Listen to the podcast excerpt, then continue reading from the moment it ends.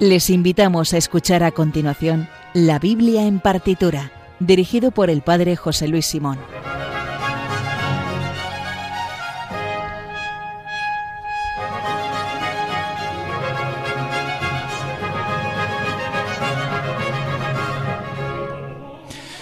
Buenas noches, pues de nuevo aquí siempre nos da el paso el padre Luis Fernando de Prada. Acabamos de escuchar el programa El hombre de hoy y Dios y nosotros cogemos el relevo a estas horas de la noche con el, el programa La Biblia en partitura. Vamos con el programa 38. Hoy está muy entretenido la cosa, porque aunque llevamos 38 programas y le presento yo, yo no soy ni músico ni periodista. Entonces es fantástico, me estoy confesando porque estamos en cuaresma y hay que ser piadosos, me estoy confesando de estas dos cosas.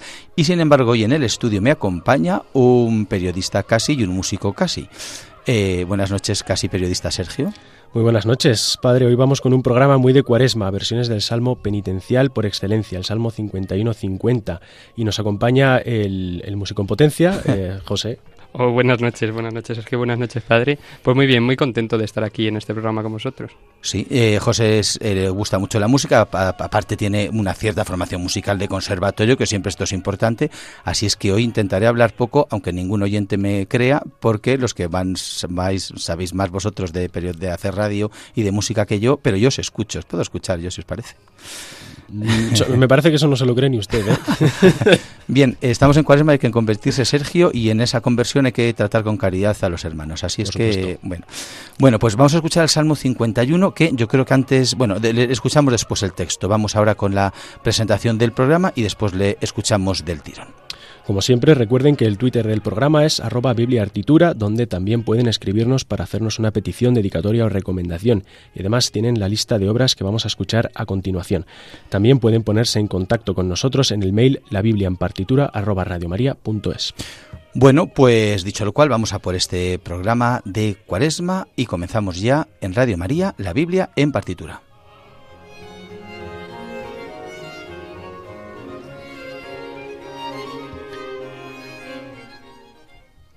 Bueno, y como decíamos, eh, vamos a escuchar siete versiones, ¿no, José, del Salmo 51? Son siete versiones del Salmo 51, el Salmo por excelencia penitencial que decía San Juan Pablo II. Y bueno, pues podríamos escuchar el texto, porque todas las versiones que vamos a escuchar dicen lo mismo o algunas partes, o incluso también traemos algunas versiones eh, instrumentales de, este salmo. Sí, lo hacemos a veces en, para, en, en este programa, recordar que eh, los textos bíblicos eh, no, no, siempre la música que inspiran es la, es la musicalización del texto, sino que a veces es una inspiración musical. Y hoy escucharemos una cosita de Händel también, que es una, solamente una parte instrumental. Pues ya que has venido y eres el experto en música, te toca leer a ti el texto del Salmo 51, José. Misericordia, Dios mío, por tu bondad, por tu inmensa compasión borra mi culpa Lava del todo mi delito, limpia mi pecado. Pues yo reconozco mi culpa, tengo siempre presente mi pecado. Contra ti, contra ti solo pequé, cometí la maldad que aborreces. En la sentencia tendrás razón, en el juicio resultarás inocente. Mira, en la culpa nací, pecador me concibió mi madre. Te gusta un corazón sincero, y en mi interior me inculcas sabiduría. Rocíame con el hisopo, quedaré limpio, lávame, quedaré más blanco que la nieve. Hazme oír el gozo y la alegría, que se alegren los huesos quebrantados. Aparta de mi pecado tu vista, borra en mí toda culpa. Oh Dios, crea en mí un corazón puro, renuévame por dentro con espíritu firme. No me arrojes lejos de tu rostro, no me quites tu santo espíritu. Devuélveme la alegría de tu salvación, afiánzame con espíritu generoso. Enseñaré a los malvados tus caminos, los pecadores volverán a ti. Líbrame de la sangre, oh Dios, Dios Salvador mío, y cantará mi lengua tu justicia. Señor, me abrirás los labios y mi boca proclamará tu alabanza. Los sacrificios no te satisfacen. Si te ofreciera un holocausto, no lo querrías. El sacrificio agradable a Dios es un espíritu quebrantado. Un corazón quebrantado y humillado, tú, oh Dios, tú no lo desprecias. Señor, por tu bondad favorece a Sión, reconstruye las murallas de Jerusalén. Entonces aceptarás los sacrificios rituales, ofrendas y holocaustos. Sobre tu altar se inmolarán novillos. A Sergio le hace mucha gracia el, lo de la historia, la, historia que hay detrás de este salmo, de este buen hombre David, que era el santo rey David. Bueno, mi profe de Antiguo Testamento de libros sapienciales decía, eh, Marcel Tista, si nos está escuchando, no lo sé si nos estará escuchando, un saludo. Soy José Luis Simón, que me dio clase de muchos años. Y decía, el santo rey David, que era un gran rey, pero también era un canalla esférico, porque desde cualquier punto de vista que se le mirase era exactamente igual de canalla, y hacía referencia, por ejemplo, al hecho de que para eh, eh, quedarse con una mujer, con Betsabé, que le gustó, pues mandó a su marido, que era por cierto un soldado suyo, le mandó a primera línea de batalla y sorprendentemente murió el marido y, oh sorpresa, se quedó con la mujer. Qué telenovélico todo, ¿no? Efectivamente, es como muy telenovela. Bueno, pues este, este pecado dio a, cuando lo reconoció, bueno, y le visita el profeta Natán, escribe eh, David este salmo que, como decíamos, como decía antes José, es el salmo eh, penitencial por excelencia, por eso lo estamos escuchando en este programa ahora que estamos comenzando la cuaresma. Y la primera versión que vamos a escuchar es de Tomás Luis de Victoria. Pues sí, Tomás Luis de Victoria nació aproximadamente en, 1548 en Ávila y falleció en Madrid en 1611. Su música es exclusivamente religiosa y de hoy vamos a escuchar, bueno, compuso, vamos, el, oficio de Semana Santa del que realmente sí vamos a escuchar el Salmo 51. Cuéntanos, eh, José. Bueno, pues esta primera versión que vamos a escuchar está apoyada, lo vamos a, oír en su composición en el canto gregoriano, vamos a pensar, ¿no? Es una obra a capela que evoca o recuerda una composición genuina, lo que decíamos del, del rey David. Con este miserere se hace presente la música casi plana que deja al oyente entender que se trata de un salmo penitencial. Lo vamos a percibir. Se, divide la obra en partes claramente separadas. Son cuatro las voces en forma de polifonía que después van a dar paso al solista. Esto es lo que decíamos que nos recuerda en alguna parte al gregoriano y después responde al unísono el coro. A través de la escucha de este salmo eh, se puede hacer una oración pausada, yo creo, con cada parte y nos podemos adentrar también en lo que cada uno suplica al Señor, igual que hacía el rey David. ¿Ves lo que os decía? Que como se nota que el que sabe de música lo sabe explicar muy bien. Bueno, vamos a escucharlo. Son aproximadamente ocho minutos de audición.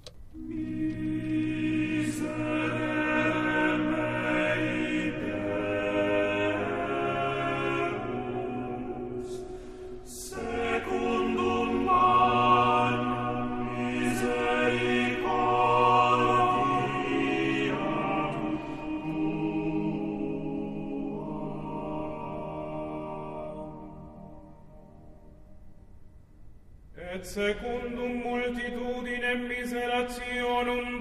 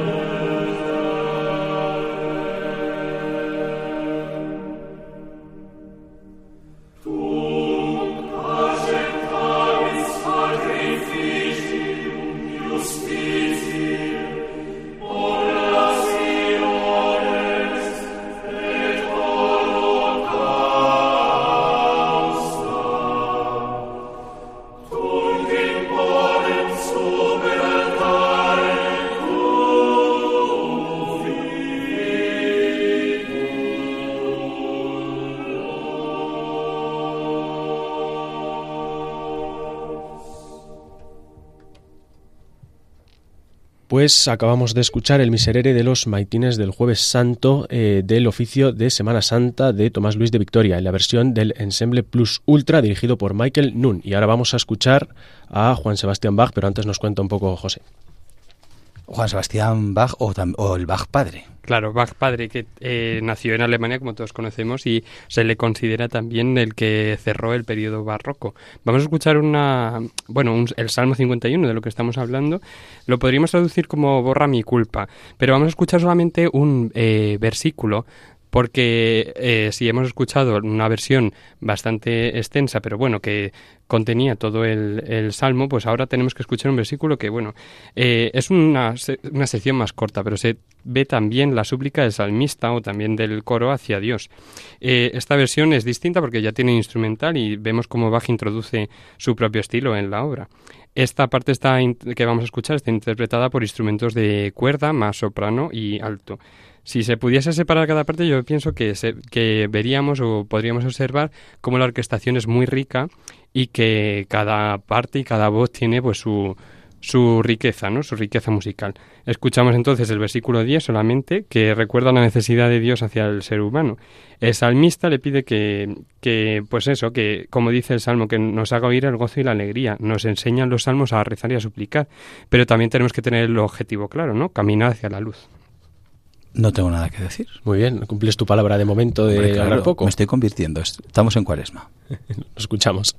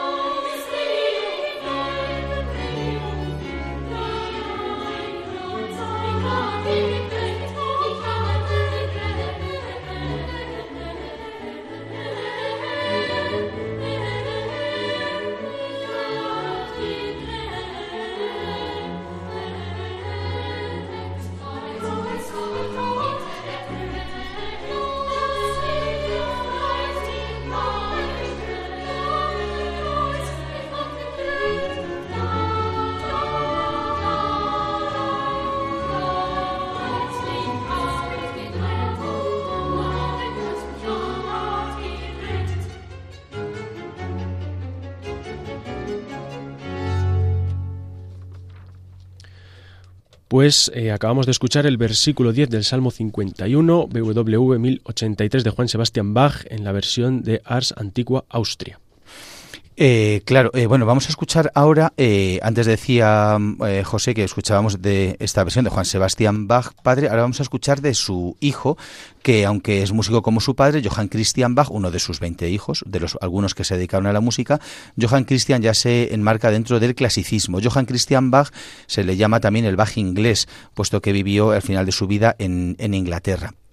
Eh, el, eh, compone también un miserere que es muy largo, dura también 30 minutos, no vamos a escucharlo todo junto, vamos a escuchar eh, todo completo, perdón, vamos a escuchar solo el tercer movimiento que es, eh, intervienen los solistas y el coro, que es el movimiento tibi soli peccavi, es decir, contra ti solo pequé. Pero musicalmente, ¿cómo, ¿con qué clave lo podríamos escuchar? Bueno, pues vamos a ver que, bueno, podemos escuchar que al contrario que las anteriores obras, está, eh, este tercer movimiento comienza ya con una parte in- instrumental. Hemos escuchado que directamente entraba el coro o el solista, y en en esta comienza con una parte instrumental y después ya pues vendrían los solistas y el coro. Johann Christian compuso este movimiento para hacer brillar, como vamos a escuchar, el timbre de las voces importantes, que muchas veces es complicado de compaginar. El coro realmente acompaña el texto y da una riqueza impresionante a este movimiento. Además, eh, oímos que las aclamaciones, esas aclamaciones que vamos a escuchar con O y tal, se, se ve realmente el sentido de la súplica o el llanto porque pecar contra Dios. Pues lo escuchamos.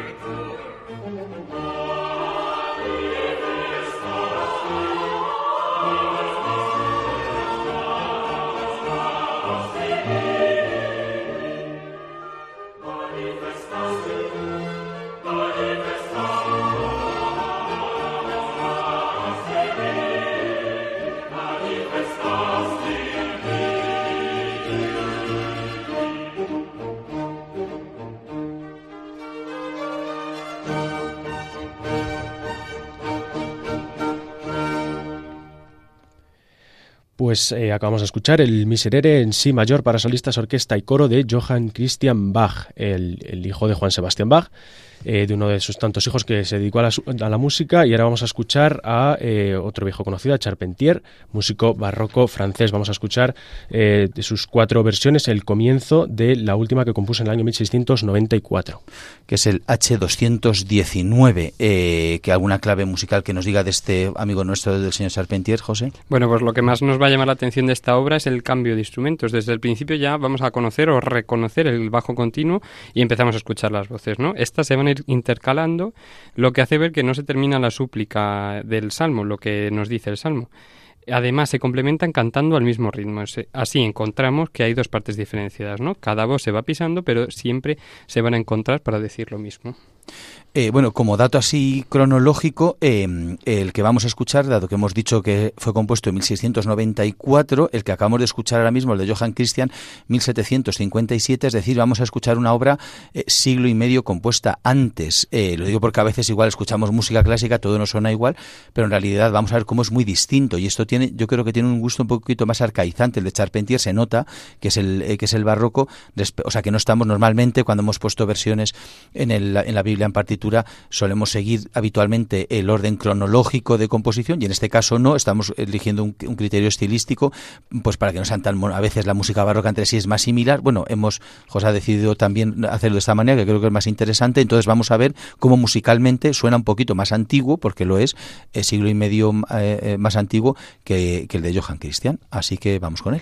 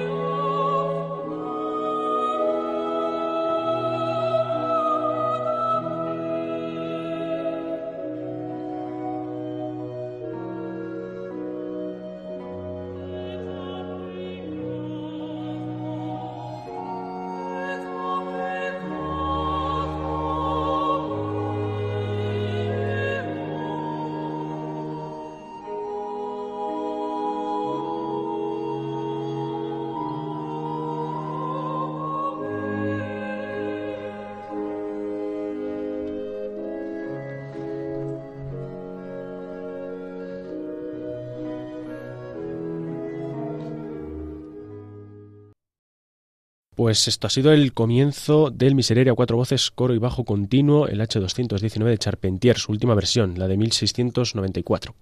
Estábamos aquí fuera de micrófono, que se dice técnicamente, José y yo hablando acerca de que, claro, después de haber escuchado anteriormente el de Johann Christian Bach y después este barco de Charpentier, que decíamos que a veces la música, el clasicismo en cuanto a música religiosa y tal, parece a veces menos evidente que es música religiosa, o como que parece que la música religiosa barroca como que es más obvio, que es como más piadosa o, lo tenemos asociado. Y a veces el romanticismo también, porque el romanticismo, como la música como tal, a veces como más, bueno, pues el, romanticismo, como pues que además eh, se nos parece más a la música neorromántica, que todo lo invade ahora mismo, la música en religiosa, que todo es blan, blan, blan, blandito, dul, dul, dulcecito y bla, bla, bla.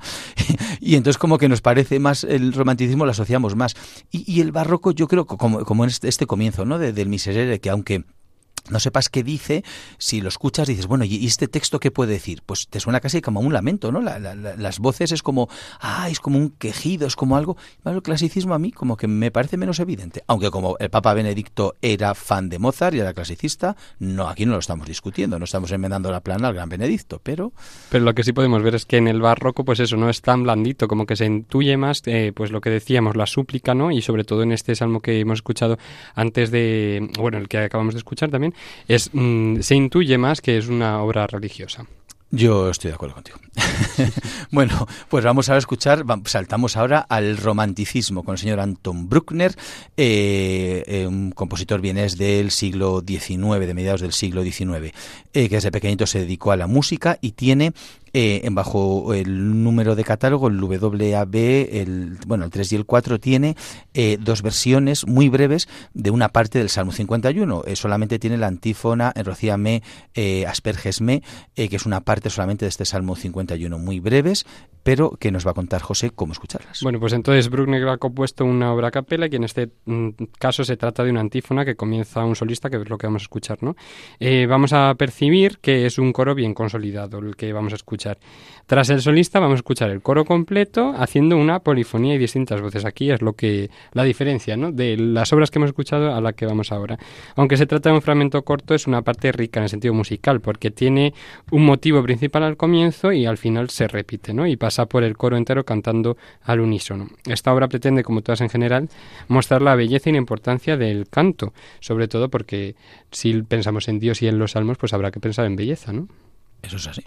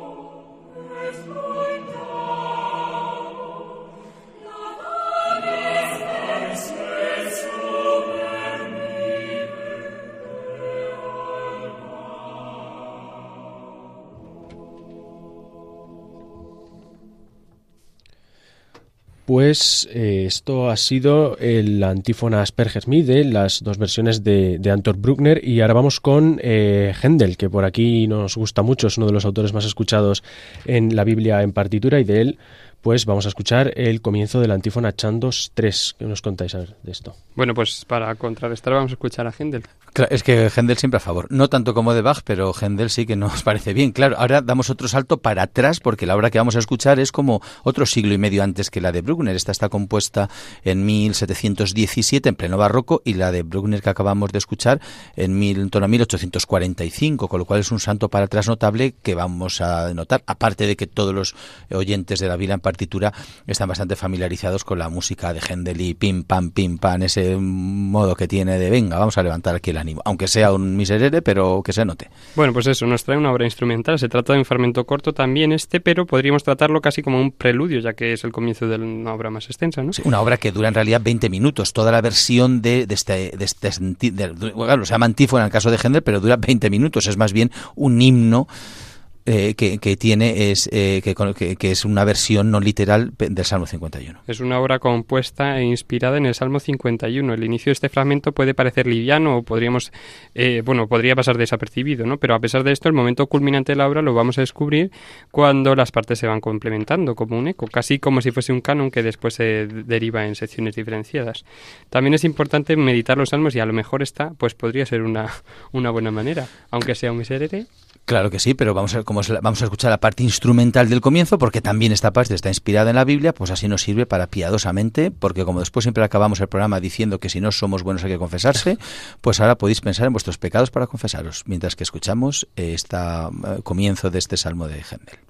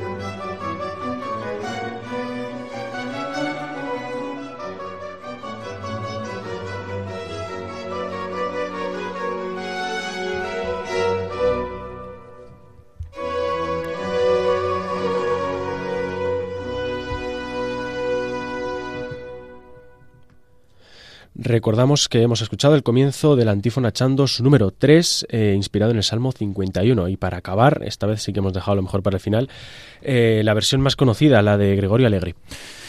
Claro que sí, la hemos dejado para el final aquí don José con su criterio musicológico ha dejado la más conocida y archifamosa versión del Salmo 51 para la para el final, además es la más larga, dura la versión que vamos a escuchar unos 10 minutos. Pues claro, teníamos que dejar eh, al más conocido de todos en este en este Miserere, Allegri, que compuso el Salmo que digo yo prácticamente más se encuentra en los en los foros de búsqueda o en los portales de búsqueda en Google y demás.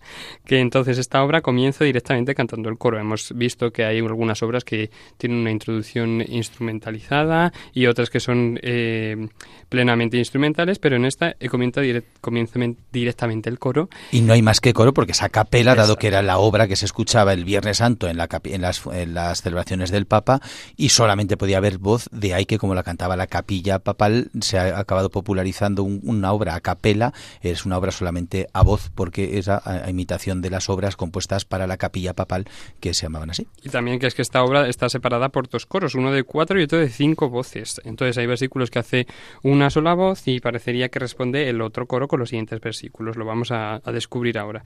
Cada uno lo hace con su melodía, pero al ritmo. También hay alguna leyenda que dice que Mozart pudo estar allí escuchando. Bueno, es una leyenda, alguna cosa que no podríamos descubrir. Muy sí, bien. siempre se ha dicho que Mozart, hipotéticamente, en el viaje que hizo con su padre Leopoldo Mozart a Roma, escucharía un Viernes Santo cantar a la capilla Sixtina, en, en la capilla Sixtina, al coro de la capilla Sixtina, en una celebración del Papa, cantar este salmo y que hipotéticamente Mozart, nada más escuchar, sería capaz de transcribirlo porque estaba prohibidísimo que nadie transcribiera la música de esta obra porque era como una cosa propia exclusiva del Papa y estaba prohibido hacer copias bajo pena de excomunión. Entonces la leyenda dice que Mozart lo escuchó, solamente con escucharlo lo transcribiría y lo interpretaría a su regreso en Viena. Pero al parecer es más leyenda más que historia. En fin, los músicos lo sabréis. No queda más, no queda más que una leyenda, pero bueno, al escuchar en esta, esta obra sí que vamos a comprobar que nos adentramos un poco como en esa Roma eclesial o que bueno, en ese mundo. Eh, si nos... Sí, en, la, en, la, Roma, de, bueno, estaría compuesto en 1638, en, la, en, la, en, ese momento absolutamente extraordinario de la Roma barroca del siglo XVII. Sin duda. Entonces esta versión del Salmo ayuda mucho a entender el significado del, del lamento del salmista. Además, a través de la búsqueda del bien también es mm, posible estar más cerca de Dios, ¿no? Pues sí, además vamos a escuchar una versión que ha elegido José, que es la versión interpretada por la capilla Sixtina actual, es decir, por el coro actual del Papa. Es una versión muy distinta a las que habitualmente se encuentran en YouTube. Hay que, si alguien quiere eh, escuchar esta versión, tendría que buscar, eh, poner Salmo Miserere Allegri y la versión de la capilla Sixtina. Una versión que yo creo que marca mucho esa influencia de, de la inspiración también de, la melodía gregoriana y cómo se integran los dos coros, como ha dicho José.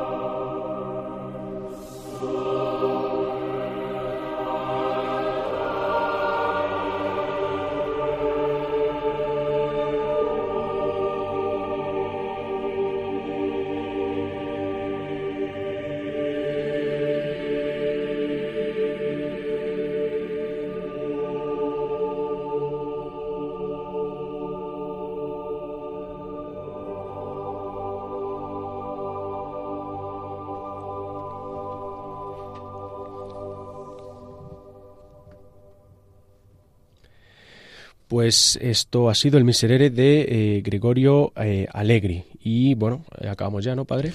Pues sí, eh, José, eh, estás despedido, te conviertes en un fijo discontinuo del programa, te invitaremos otra vez cuando, si es que quieres venir, venir si es que te lo has pasado bien. Bueno, muy bien, muchas gracias y buenas noches, padres. No se olviden de cantar los salmos. bueno, si quieres decir alguna otra maldad, tienes 10 segundos, te queda para decir alguna maldad, si quieres, no. No, que después te tienes que confesar. Exacto, exacto. Así me gusta. Buenas noches. Pues nada, hasta aquí el programa de hoy. Como saben, eh, pueden volverlo a escuchar íntegramente en el podcast que se encuentra tanto en la web de Radio María, radiomaria.es, como en la aplicación de radio que pueden descargarse gratuitamente. En el Twitter del programa, que es arroba bibliaartitura, pueden escribirnos para hacernos una petición, dedicatoria, recomendación y además tienen la lista de obras que acabamos de escuchar. Eh, también pueden ponerse en contacto con el programa en el mail la biblia en partitura arroba radiomaria.es o por correo postal en la dirección Paseo de Lanceros 2, primera planta 28024 Madrid. Eh, la próxima eh, semana no se pierdan a esta misma hora el programa Música de Dios sobre música sacra o litúrgica con el padre Eusebio Guindano. Y recuerden también que el programa, que el domingo, perdón, a la una de la madrugada se emite clásica en Radio María, presentado una semana por José Vicente Molina y otra por María José López. Y nosotros volveremos en dos semanas a esta misma hora. Pues ahora les dejamos con Soledad Cosmen y su programa La verdad nos hace libres. Y como estamos en cuaresma, sean buenos o malos, recuerden, confiésense. Muchas gracias y hasta la próxima.